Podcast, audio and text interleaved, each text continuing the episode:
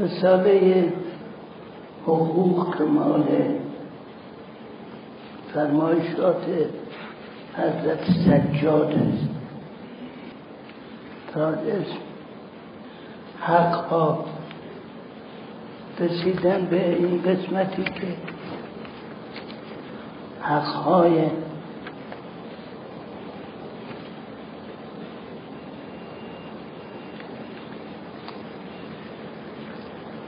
حق عبادات رو فرمودن. دفعه پیش حق حج رو. این دفعه حق روزه است. سوم البته در اینجا حق منظور یعنی اون حقیقت حج چیه؟ حقیقت روزه چیه؟ غیر از حقی است که در زبان عادی مردم میگن فلان شخص حق داره و یا فلان کس برگردن ما حق داره و امثال این. و همچنین این که این روزه حقش این است که اینجوری باشه. ما هم بدونیم احیانا انگیزه این و هدف این البته انگیزه ما در هر عبادت فقط امر الهی. اگر روزه هزار عیب هم براش بتراشد ما چون فرمودن روزه بگیریم روزه می‌گیریم. ولی از طرف معتقدیم که هر امری که فرمودن هر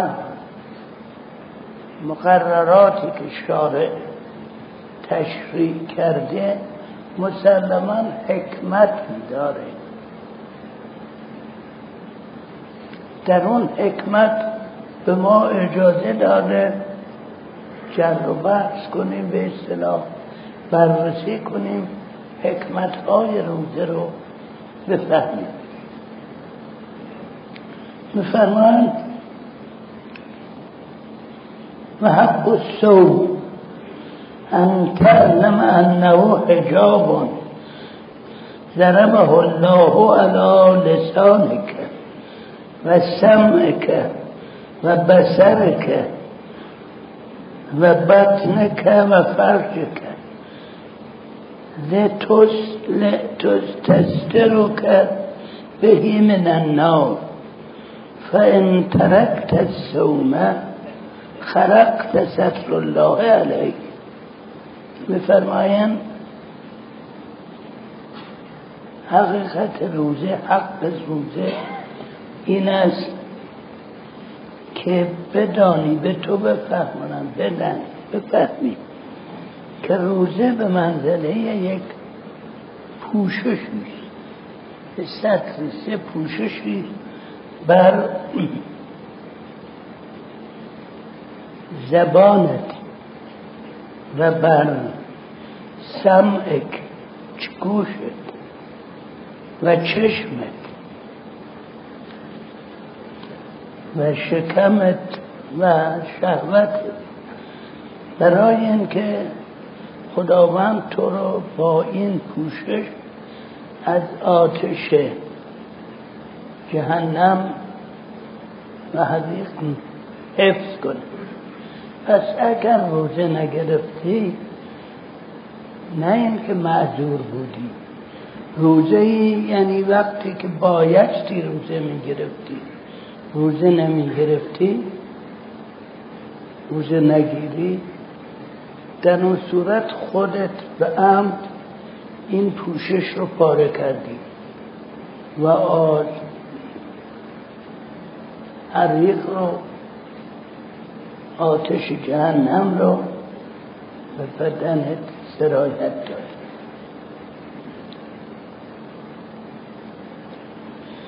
روزه از مهمترین حکمت ها چون اینجا فرموده است که تستر بهی من النار. از آتش.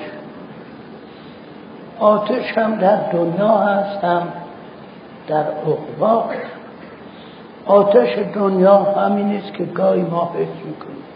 غیر از این آتش مادی که دست میداره میسوزه آتش دل. نه اون آتش اشتیاق.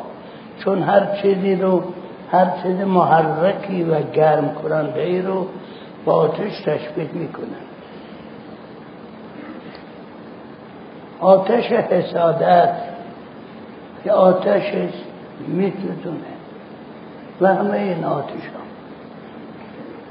ناسلامتی خودش مثل آتش.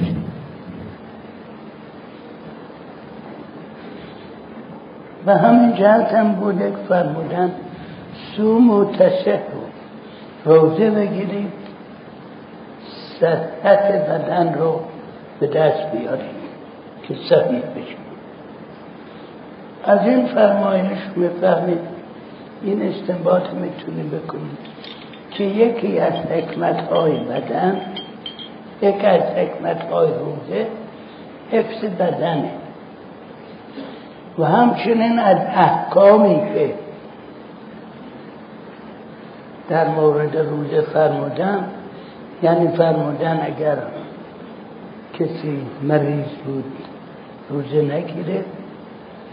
و بعد فرمودن اگر کسی احساس کرد که روزه براش مزره روزه نگرفت و دید مزره خودش روزه نباید بگیره.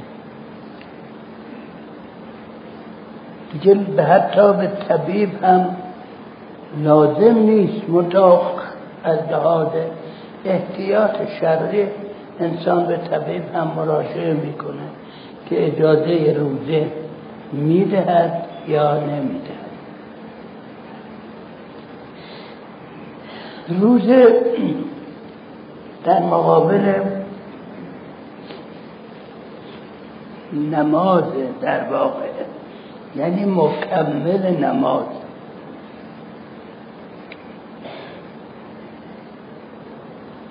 در کتاب مجموع سعادات فصلی داره راجع به این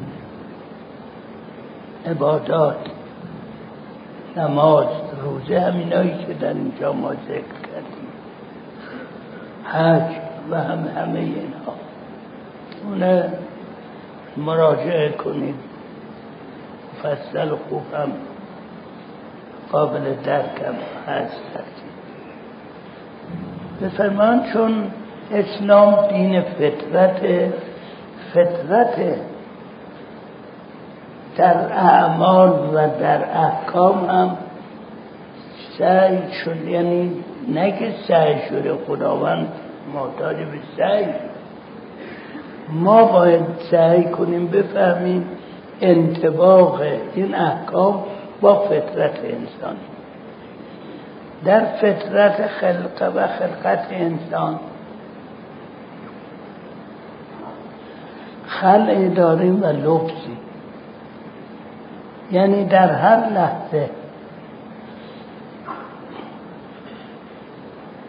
یه سلولی یک یافته از بدن میمیره یه یافته دیگری جاگزینش میشه. یعنی ما مجموع بدن ما یک سلول رو ترک می‌کنه یه سلول جدید میاره. همین حالت در روحیات و به اصطلاح نفسانیات ما هست که خلع میگن و لبس. یعنی یه چیزی رو خلع می‌کنه یه چیز جدیدی رو می‌گیره جلوه خلع در زندگی عادی در احکام روزه است. جلوه لبس نماز. جلوه خل در بدن روزه است و در اعمال زکات وجوهات شرعی که انسان میده یعنی یه چیزی که مال خودشه رد می‌کنه. این رد کردن موجب میشه یک جای خالی اونو یک چیز جدید و نوی می‌گیره که این نوع باشه. این حتی در اشعارم هست این هر دمی دو اید کنند که خره باشه و لوک چه مگس قدید کنند؟ یعنی در هر ما در هر دمی دو اید داریم. یه چیزی رو خلع می‌کنه و یه چیز نو به جایش می‌گذاره. ولی اونا که به این توجه ندارن به چیز دنیا دلخوشه مثل مگس. حالا انشاءالله البته این مطلب مونده هنوز. انشاءالله در